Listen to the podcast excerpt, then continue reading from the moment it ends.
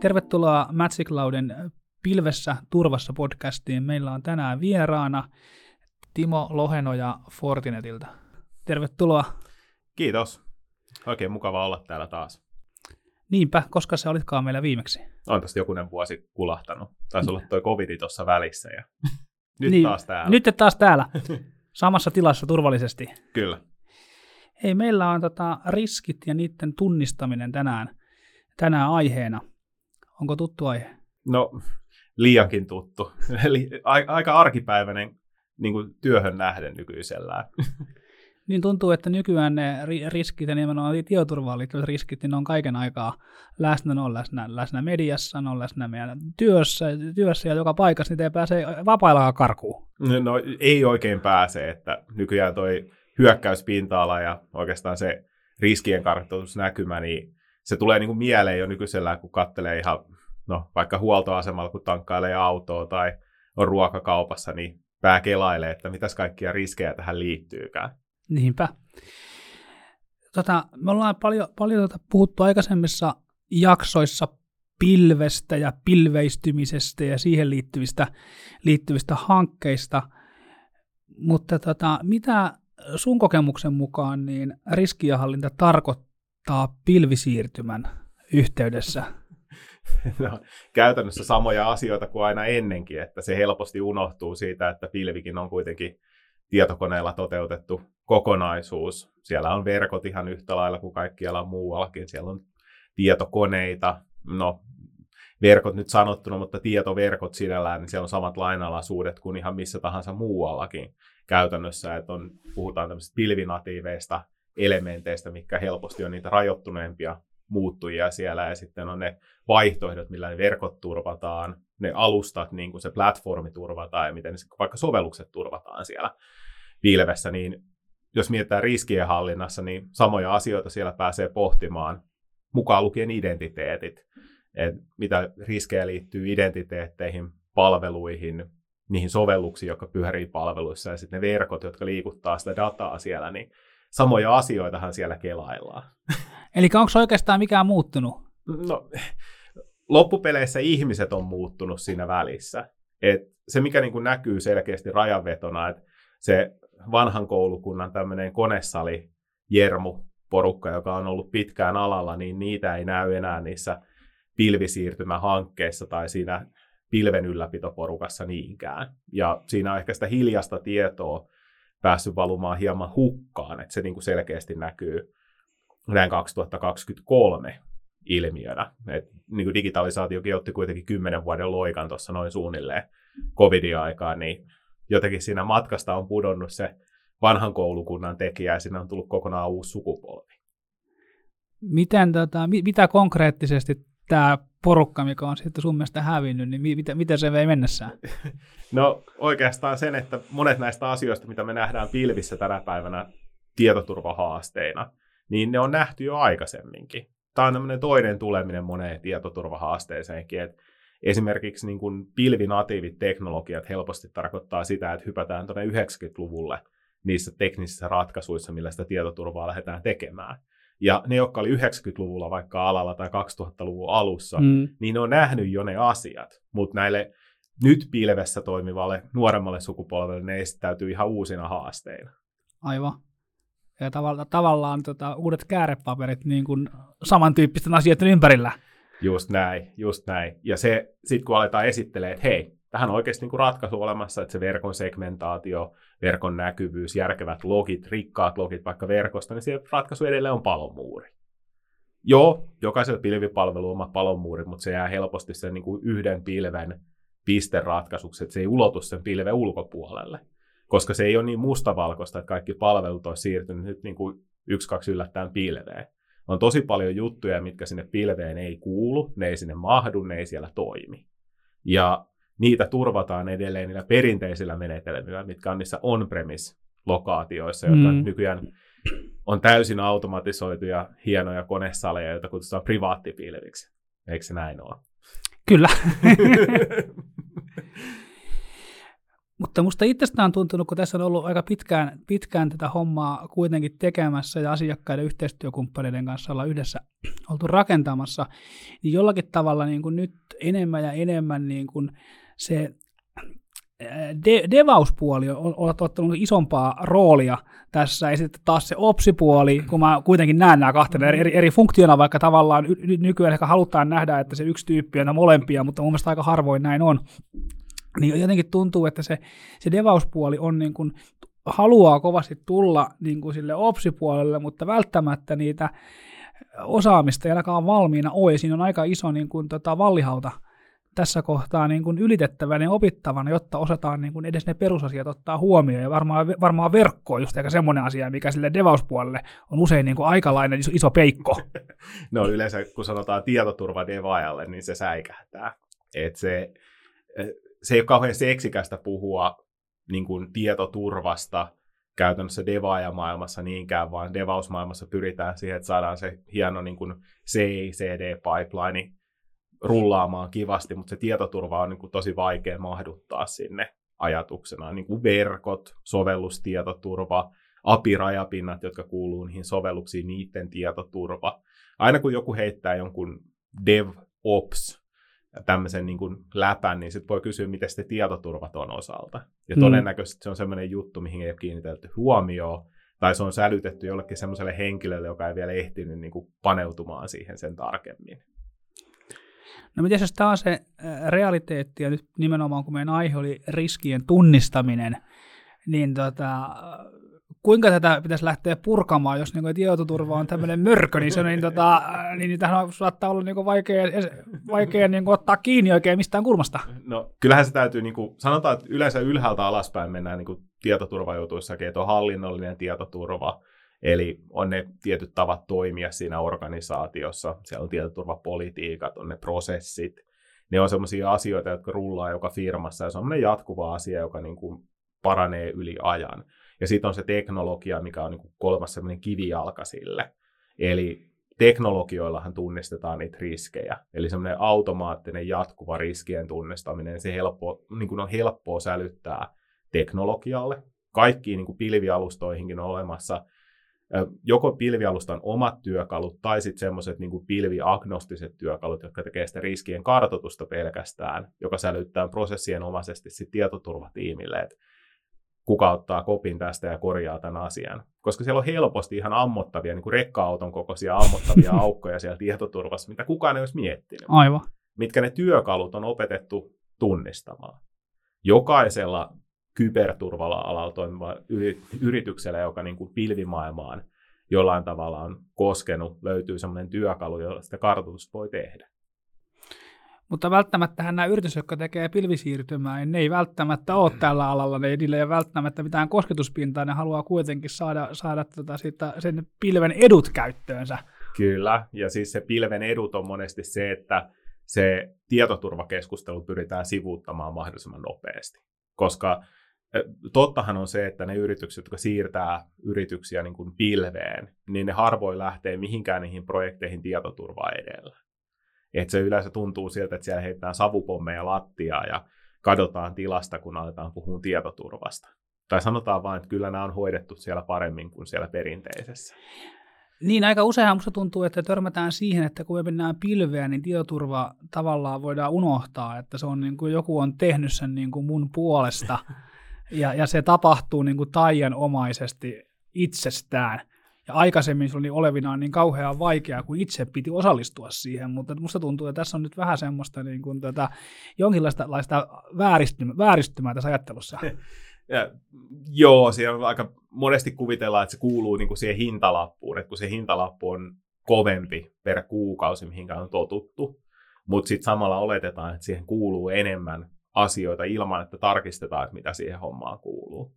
Koska monesti saattaa kuulua se, että sulla on mahdollisuus käyttää erilaisia hienoja tietoturvaratkaisuja, mitkä on siihen pilveen kivasti sovellettuina, ilman että niitä koskaan käytetään. Niistä maksetaan, mutta niitä ei käytetä.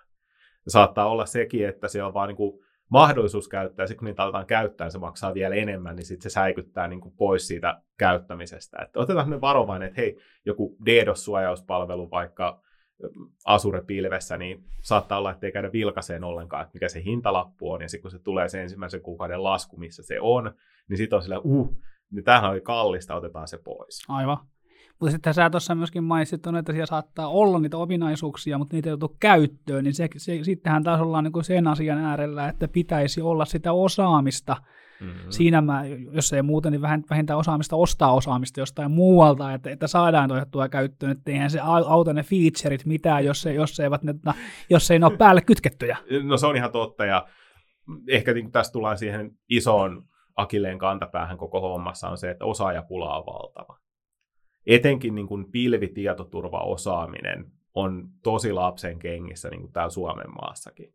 Et ne, jotka osaa nyt sitä pilveä, niin se alkaa olla niin kuin, siellä on aika iso käyttäjäkunta, mutta nekin on hyvin siiloutunut. Et meillä on sellaisia siiloja, missä on vaikka AWS-pilvikäyttäjät ja Azure-pilvikäyttäjät, Google-pilvikäyttäjät, Oracle-pilvikäyttäjät, Priva-pilvikäyttäjät. Ne on siiloutunut se, niin kuin se ylläpitoporukkakin. Ja siellä harva on niin kuin päässyt siihen vaiheeseen elämässään tai urallaan, että ne olisi alkanut miettiä, että hei vitsi, että täällähän on kokonaan tämä valtava domeeni, joka on tämä tietoturva. Et nyt kun mä osaan tämän pilven, niin mä voisin keskittyä siihen tietoturva-aspektiin. Mm. Sitä semmoista niin kuin heräämistä ei vielä niin kuin selkeästi ole näkyvissä. Mutta eikö tätä, tässä, tästähän voisi tehdä analogian tähän, tähän vanhaan maailmaan. Siellähän historia toimi suurin piirtein samalla tavalla, mutta se ehti kypsymään tuossa jo vähän aikaisemmin. Kyllä, ja tava, niin kuin se meidän perinteinen maailma, niin se oli kypsä jo hyvin pitkältä tai hyvin suurelta osin, että se on niin kuin pitkän aikaa ehtinyt kypsymään niin kuin ne konseptit, miten tietoturvaa tehdään siellä. Mutta jos mietitään vaikka internettiä, niin internettiäkään koskaan suunniteltu tietoturva edellä. Eihän niitä pilvipalveluitakaan lähtökohtaisesti lähdetty rakentaa, että hei, tietoturva ensin ja sitten nämä palvelut ja se käytettävyys. Ja sitten kun tietoturvaa tuodaan jälkikäteen, niin se esittäytyy aina siinä mörkönä, että se hankaloittaa asioita ja tekee asio- asioista kompleksisia mikä niin kuin taas entisestään hidastaa sen adaptointia. Niin se on se vaara, että joku menee rikki. Kyllä. Ja sen takia se on parempi laittaa, sit jos jo laittaa joku tietoturvaelementti sinne, se laittaa vain monitorointitilaan.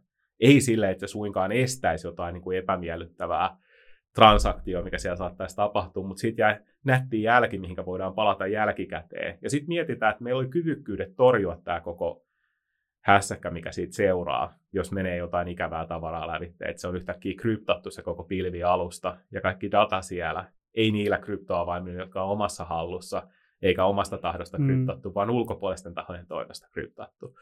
Niin siinä vaiheessa aletaan miettiä, että niin, että meillä on näitä kaikenlaisia mekanismeja, me oltaisiin voitu torjua tämä kaikki, miksi me ei tehty niin. Mutta sekin on semmoinen jälkiajatus niin kuin No, tästä tulee vähän mieleen, kun mä oon ollut näiden juttujen kanssa jollain tavalla tekemissä 90-luvun puolivälin paikkeelta – lähtien, ja silloin kun tota, oli erilaisia haasteita oli softakehityksen yhteydessä, niin sieltä aika usein tuli tämän tyyppinen vastaus, että, että laita se everyone ja full controlli Juu. käyttöön, sitten ongelma ratke- ratkeaa.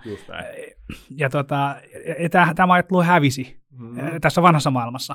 Mutta nyt kun me ollaan tullut tähän cloudimaailmaan, niin hiukan nyt mutkia suoriksi vetää, niin tavallaan me ollaan lähetty siitä samasta pisteestä, mistä me oltiin tämän, tämän vanhan maailman kanssa silloin aikoina. Nyt me ollaan lähdetty rakentamaan sitä samaa polkua. Just näin. Ja tämä oli, mulla oli just tänäänkin niin kuin aikaisemmin, niin kun tulin tänne, niin semmoinen hauska purkutilaisuus, missä me tehdään tämmöistä niin kuin hyökkäyspinta-alan kartoitusta. Meillä on semmoinen kuin Fortirecon-niminen tuote, joka sitä tekee. Niin se on SaaS-palvelu, joka alkaa niin kuin katsoa firma että mitäs kaikkea jännittävää löytyy niin kuin ihan julkisesti näkyviltä, mitä löytyy dark webistä, mitä löytyy niin kuin kaikkialta tuolta internetistä. Kuinka paljon vaikka vuotaneita käyttäjätunnuksia ja salasanoja, mitkä on vielä niin kuin pahimmillaan clear-tekstinä, että ne on niin kuin ihan selkokielisen luettavissa niin tässä yksi semmoinen Pohjois-Suomessa toimiva organisaatio, niin me tehtiin eilen semmoinen purku siitä, että mitä me oltiin löydetty siihen mennessä, ja tänään jouduttiin tekemään toinen purku, koska viime yönä löytyi yli 700 heidän käyttäjätunnusta ja salasanaa tämmöisenä clear-tekstinä tuolla Dark Webin puolelta. Ja heillä oli paljon koodia, mikä oli GitHubiin ladattu heidän Joo. toimesta tai heidän kehittäjien toimesta, missä oli kiinteät käyttäjätunnukset ja salasanat, joilla pääsi heidän niin kuin devausympäristöön suoraan netistä kiinni. Kukaan ei ollut tiedosta, tiedostanut mitään tämmöisistä asioista.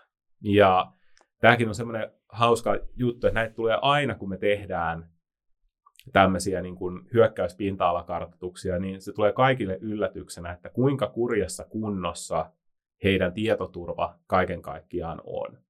Ihan niinkin yksinkertainen asia kuin varmenteiden ketjutus, eli certificate chaining. Mm. Niin ihan puhtaita konfiguraatiovirheitä, niitä löytyy yleensä satoja, ihan pienestäkin organisaatiosta. Ne on vain laitettu sinne, että selain ei herjää that's it. Mutta mun mielestä sertifikaatit on musta hyvä esimerkki siitä, että jo kauan aikaa sitten niin sertifikaatit koettiin kauhean vaikeiksi. Kyllä. Vaikka lopultahan ne välttämättä eivät sitä ole, mutta kun on ehkä semmoista pakollista pahaa, kurjaa hommaa, minkä joku on sanonut, että ne pitäisi olla kunnossa, mutta meillä ei välttämättä ole semmoista luontaista mielenkiintoa ja halua niin kuin olla kauhean hyviä siinä, kun meitä kiinnostaa se käyttöön ehkä läheisemmin vaikuttavat asiat, ja tämä on taas se tietoturvan tylsää osuutta. Kyllä, mutta nykyäänkin se on automatisoitu, jos se niin kuin varmenteiden hallinta. Acme on olemassa. Se on Automated Certificate Management-puoli. Eli kaikki asiat on niin kuin automatisoitavissa silleen, että ne varmenteetkin voidaan uusia 60 päivän välein sillä Acme-protokollalla ilman, että kenenkään tarvii käydä niitä niin kuin ylläpitämässä, koska se on pirun tylsää puuhaa. Se menee siihen tietoturvan äpräämiseen, mikä koetaan aina haasteelliseksi. Mutta se on hauskaa nähdä, tai no, en tiedä, se on mielenkiintoista nähdä, kun nä- avataan niin kuin keskustelussa, että okei, että teillä on nyt tämmöinen niin kuin ongelma teidän käsissänne, että tämä vaatii valtavan määrän duunia, että koska saattelitte aloittaa. Et te olette niin kuin liikkuva tietoturvariski, koko organisaatio. Et se on ihan ajan kysymys, koska tämä pettää pahemmin. Et mistä, niin kuin sekin on hyvä kysymys, mistä nuo käyttäjätunnukset ja salasanat on vuotana. Aivan.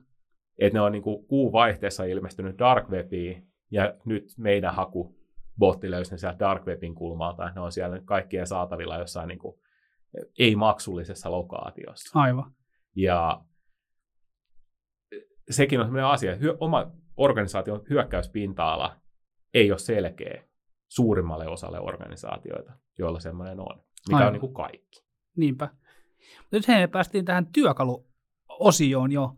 Meillä oli tarkoituksena tässä nimenomaan keskustella siitä, että että mitä työkaluja me voitaisiin niin kuin riskien hallinnassa, hallinnassa yleisesti ja, tun, ja riskien tunnistamisessa käyttää ja hyödyntää. Sä tässä nyt otit joitakin esimerkkejä jo, mutta jos, jos jatketaan tätä aihetta, aihetta pidemmälle.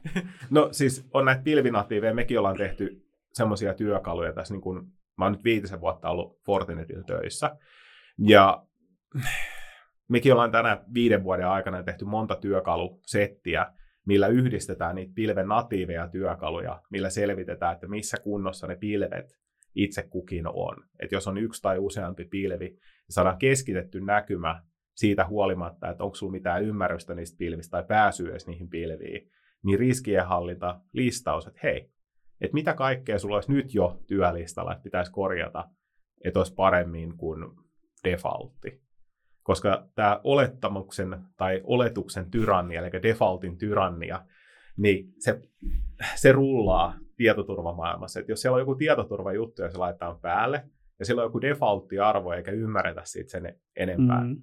ymmärretään asiasta yhtä paljon kuin kenguru suihkumoottorista, niin se yleensä jää siihen defaultti-asetukseen, laitetaan sen päälle.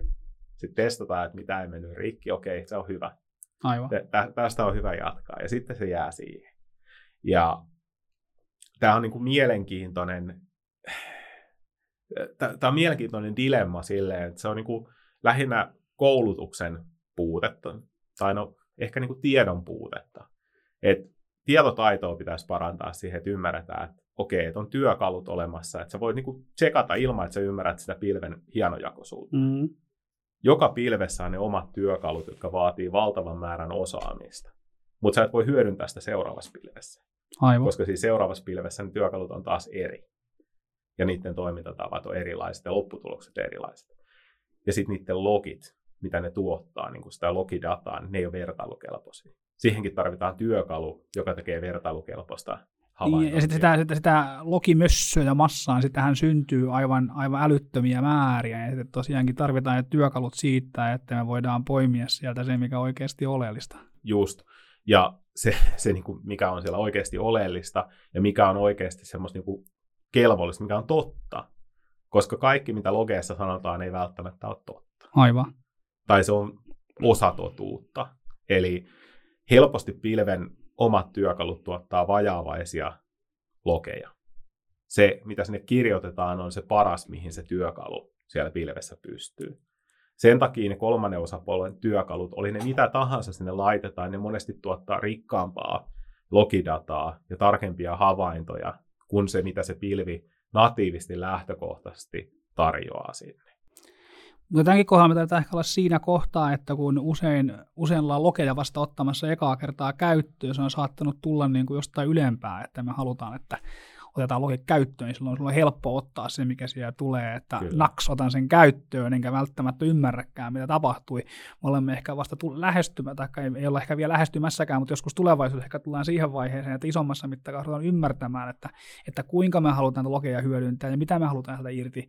Ja sen jälkeen sitten me ruvetaan olemaan siinä, että ruvetaan miettimään, että kuinka se tehdään, että ettei tehdä pelkästään niin, että tota, joku sanoo, että tota, logit, minä otan logit talteen. Kyllä. Ja se, sekin on hauska juttu, että niitä logeja ei oteta talteen sen takia, kun se tuottaa lisää kustannuksia. Koska pilvessä, etenkin noissa isoissa julkipilvialustoissa, noissa hyperscalereissa, niin kaikkea mitataan. Aivan. Ja heti kun sitä logia aletaan tuottaa, niin se aiheuttaa lisää CPU-syklejä, lisää tallennuskapasiteetin käyttöä, lisää tietoliikennettä.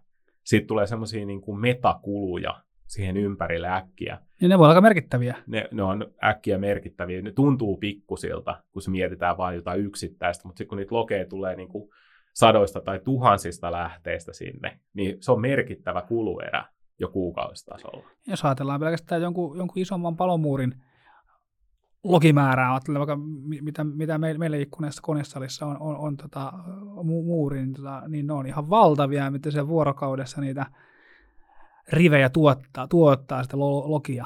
Kyllä, ja siis niistähän tulee helposti palveluista hyökkäystyökaluja niin kuin pelkästään palomuurin logisyötteestä tai kuormantasurin logisyötteestä.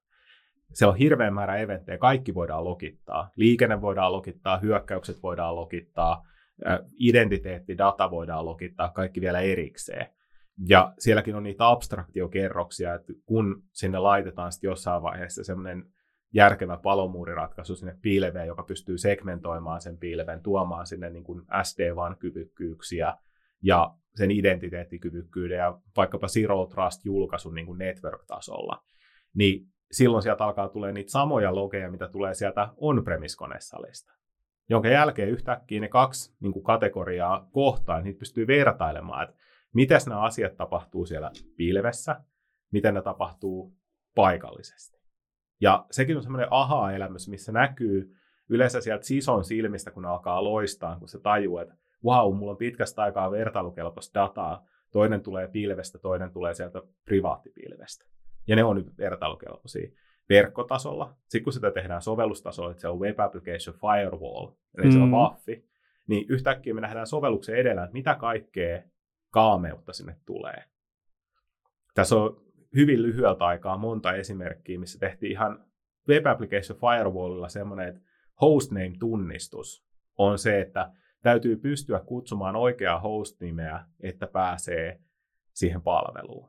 Botithan kutsuu yleensä IP-osoitteella sitä palvelua. Aivan. Siinä vaiheessa, kun rajattiin, että sä et pääse palveluun, jos sä et tiedä hostinimeä, niin hassuu, kun putoo 80 prosenttia kävijöistä palvelusta pois. Sitten kun katsotaan logeista, jotka tulee sieltä Waffista, että hei, mikä oli se syy? Näin paljon oli botteja, tämmöisiä skannereita, mitkä yritti tulla teidän palveluun, jotka ei tiedä sen palvelun nimeä, ne tietää vain se IP-osoitteen. Kyllä, kyllä. Ne ei kuulu sinne palveluun. Yhtäkkiä on abstraktiotasolla se, että me tiedetään sovellustasolla, me tiedetään verkkotasolla asia. Niitä voidaan korreloida, mitä ollaan nähty. Verkkotasolla ei katsota niitä host-nimiä, mitä on kutsuttu. Sehän on vaan niin kuin se on pakettiliikennettä lähtökohtaisesti, mitä siellä tutkitaan. Kyllä. Paketissa voidaan katsoa pakettia alkupäästä, että mikä sovellus on kyseessä. Joo. Ja siihen voidaan liittää identiteettidata, että kuka identiteettiryhmä tai identiteettistä vuota haluaa käyttää. Mutta sitten kun sulla on se Web Application Firewall-näkymä, verkkotason näkymä, ja sitten sulla tulee vaikka identiteetti siihen mukaan. Sitten nähdään identiteetit, sovellukset, verkko. Mm. Kolme kerrosta, mitä voidaan vertailla, jos se tehdään samalla lailla kaikkialla. Niin kaikkialta yhtäkkiä vertailukelpoinen data, että mitä kaikkialla tapahtuu. Ja siihen, jos tuodaan vaikka sähköpostiliikenteen tietoturva yhdeksi lisäksi. Verrataan, että mitä firman sähköpostiliikenteessä tapahtuu samana ajanhetkenä kun niitä juttuja tapahtuu siellä sovelluksen edustalla. Mm. Niin monesti tulee sellainen, että näinhän tämä aina olisi pitänyt olla. No, tämä vaihtoehto on ollut 20 vuotta niin kuin hyvin pitkälti olemassa. Niin kuin ne teknologiat, millä sitä tänäkin vuonna Kyllä. tehdään, ne on 20 vuotta ollut olemassa, yli 20 vuotta olemassa. Niin kuin, ei niin kehittyneenä versioina kuin ne on tänä päivänä, ei kuitenkin. tietenkään. Kuitenkin ne ideat on ollut siellä.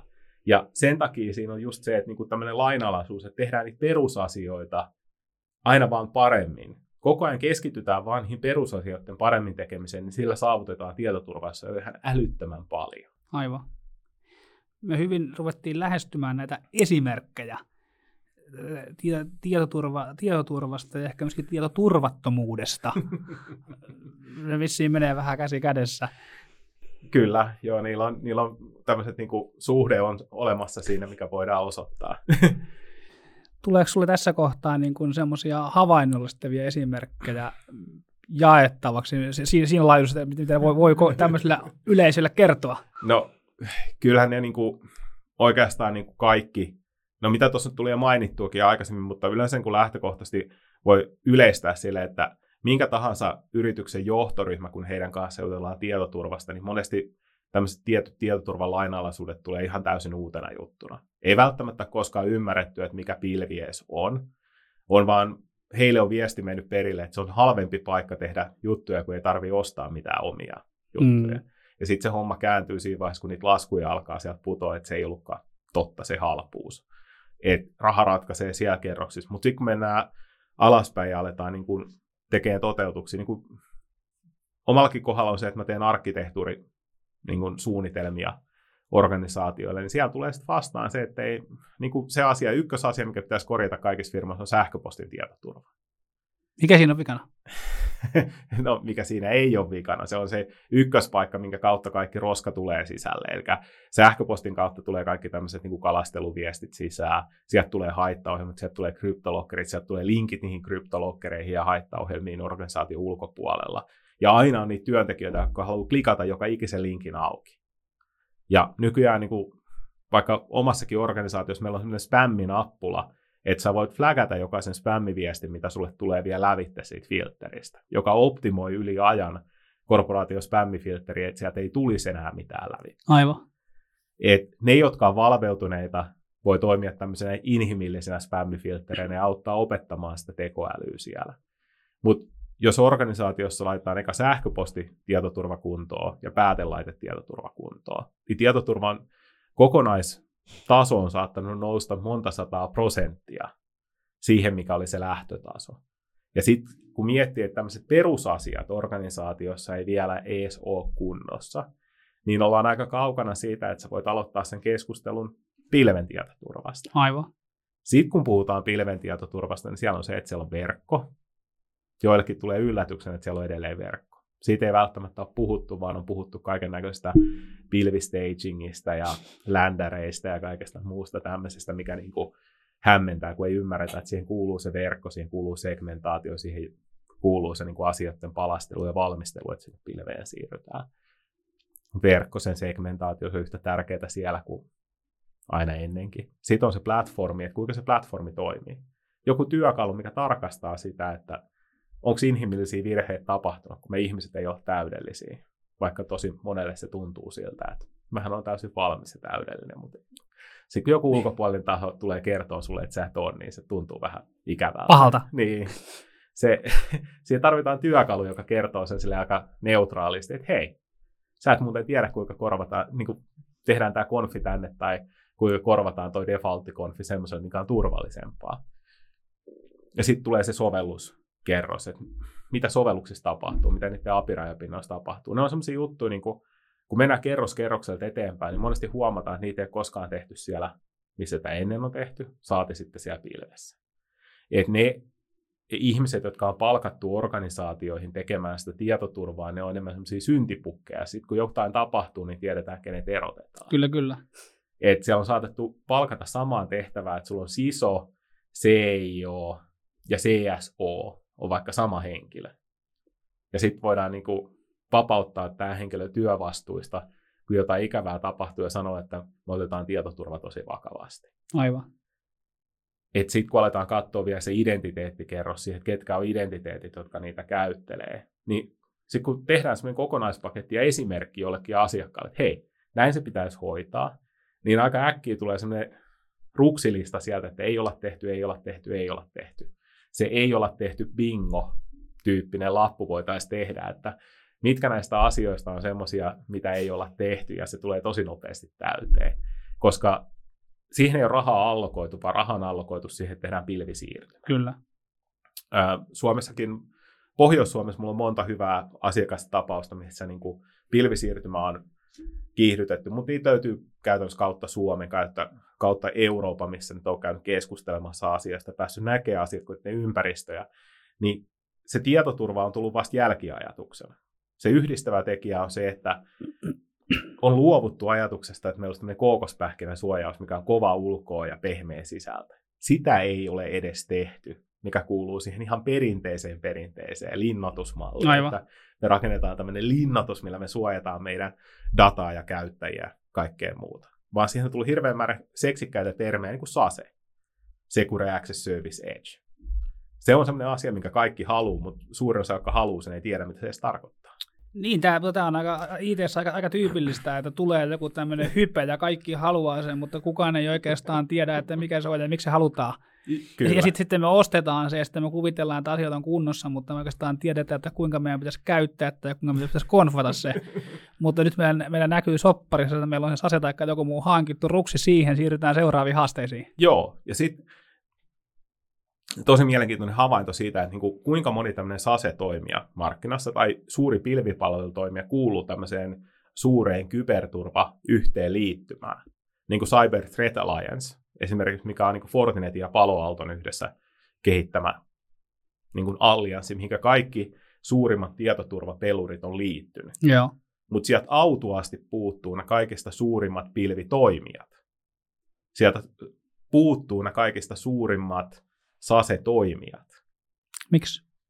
Se on hyvä kysymys. Se, että jos tavoitteena myydään, että palomuuri ei pysty tekemään näin hyvää tietoturvaa, mutta tämä SASE pystyy, niin miksi siellä ei ole mukana siellä allianssissa, koska se allianssi jakaa sitä uhkatietoa keskenään. Aivan. Jos sä oot ihan itseksesi, että sä nyt päätät tästä ajahetkestä, että nyt mä perustan oman kyberturvayrityksen, joka ei jaa omia niin kuin löydöksiään kenenkään kanssa, ja mä hilloon vaan näitä kaikkia omia juttuja täällä, niin aika paljon jää huomaamatta. Kyllä. Se, että toimit, tämän päivän juttu on se, että toimitaan yhdessä. Ei saa olla kateellinen sille, mitä kaveri tekee. Pitää olla ylpeä, että kaveri tekee jonkun jutun paremmin, niin se tietää, että niin kuin pitää itsekin pystyä tekemään se paremmin. Parantaa omaakin juoksua siinä samalla. Kyllä, joo. Siis se toimii semmoisena niin kuin tietynlaisena niin kuin tsemppinä se, että markkinassa on eri tasoisia toimijoita. Kaikki kirittää toisiaan yli ajan se, joka voittaa tämän markkinan, on se, joka pystyy oppimaan ja kehittymään nopeammin kuin omat verrokkinsa. Niin kai se on ollut kautta historian aiheessa kuin aiheessa. Kyllä, se on. Ja tämä on hassu juttu, että sitä ei ymmärretä, että lainalaisuudet niin on ihan vain bisneslogiikkaa. Kyllä. Mutta tietoturva tekemisessä niin kuin siinäkin, että kun mennään isoon organisaatioon ja tuodaan niin kuin esille sellainen lista, että tässä on näitä juttuja, mikä nyt on niin kuin tosi levällä, niin vaikka se hyökkäyspinta-ala. Tehdään hyökkäyspinta-ala kartoitus, missä näkyy, että on satoja asioita, mitkä pitäisi olla jo korjattuna. Kukaan ei koskaan niin kuin, saanut sitä tehtäväkseen, pitää huolea, että sellaisia asioita ei olisi niin kuin, yleensä ottaen niin tulisi tämmöisissä löydöksissä. Saati sitten, kuka sen ottaa nyt hoitaakseen. Jos siellä on se yksi kaveri, joka on SISO, CSO, CIO, millä on sälytetty ihan hirveä määrä duunia, ei se ole se, joka sitä alkaa tekemään. Silloin tarvitaan ne osaajat, ne kumppanit, Kyllä. jotka tulee jeesaamaan, jotka on niin kuin ne apukädet ja jalat tulee. Harva organisaatio palkkaa sitten semmoisia apukäsiä ja jalkoja sinne. Niin, ja tietenkin sä sanoit, että jos sulla, että jos sulla on niin paljon tekemistä, mutta ei kysyä pelkästään sitä, kysymys on myös nimenomaan osaamisesta, että hyvin todennäköisesti tarvitaan sen tyyppisiä osaamisprofiileita, mitä ei sitten sattumoisin ole vapaana tai yleensäkään Kyllä. ollenkaan siinä organisaatiossa. Että jos semmoista osaamista ei koskaan tarvittu, niin minkä takia se firma olisi palkannut semmoisia tyyppejä sinne valmiiksi odottamaan, että jos sattuisi tulemaan tarvetta joskus. Kyllä, ja siis tässä on ihan niin kuin muualta kuin pilvimaailmasta, niin tuolta OT-maailmasta Ähm, toissa viikolla olin semmoisella asiakkaalla käymässä, sellainen iso OT-ympäristö, ja kattelin sitten siellä, kun esiteltiin tehtaan lattiaa, niin kuljettiin sieltä lävitte ja kattelin, että teidän työntekijät surffailee aika iloisesti internetissä täältä niin kuin OT-puolelta, että kai toi erillinen verkko, että kai toi IT-puolen verkko. Ei, me avattiin täältä näin niin kuin ihan käytännön syystä, vaan sitten tämmöinen niin kuin pääsy tuonne internettiin, niin se on, se on vaan helpompaa. Niin se on helpottanut, helpottanut arkea. Niin, Aivan. ja samalla lailla tuolla pilvessä käy silleen, että sinne siirretään iso sappiympäristö, ja ihan sama ilmiö on tullut siellä vastaan, että niin, että teidän, teidän sappiin pääsee niin kuin yllättävän mutkattomasti, että eihän tämä ole julkipilveen auki. Ei, kyllä se on, julkipil- tai se on niin kuin julki-internettiin auki tuolta pilven puolelta. Me laitettiin vaan sinne pääsylistat, että sä pääset tietyistä IP-osoitteista. No, missä ne on dokumentoituna ne? Ei, me ole, se pilvikaveri, se ylläpitää niitä. Sitten siellä on semmoinen eni-eni-sääntö, että se pääsylista on yhtä kuin eni-eni. Aivan. Et, et se, että joku sanoo, että joku asia on silleen, että joo, siellä on pääsylista. No mitä se pääsylista sanoo? Se on vähän niin kuin, että sun palomuurisääntö, niin mitä se tekee? Logitetaanko se jonnekin? Mitä se palomuurisääntö oikeasti rajaa? Vai onko se se eni, eni sääntö? Että se on helppoa, kun sulla on yksi sääntö, mikä sallii kaiken, niin sitten ei tarvitse, kaikki muu on kielletty. Mutta ympyrä on sulkeutunut ja paha, palaamme jälleen tähän everyone ja full control tyyppiseen Kyllä, ajatteluun täällä kyllä failimaailmasta, mutta joka, joka tapauksessa ajatuksena täsmälleen sama. täsmälleen sama kyllä. Me ollaan hei, tota, käsitelty riskejä pil- pilvisiirtymän näkökulmasta, mutta ehkä vähän laajemminkin. No. Ja tai taisi vähän rönsyillä muutenkin tämä meidän, meidän keskustelu, mutta se vissiin kuuluu tämän tyyppiseen keskustelun luonteeseen. Kyllä, se kuuluu asianluonteeseen. Tota, kiitos Timo Lohenoja valtavasti, että tulit meidän vieraaksemme. Te olette katselleet, kuunnelleet meidän Pilvessä turvassa podcastia. Tämä oli meidän, meidän neljäs, neljäs jakso ja seuraavaa odotellessa. Kiitoksia. Hei, kiitoksia.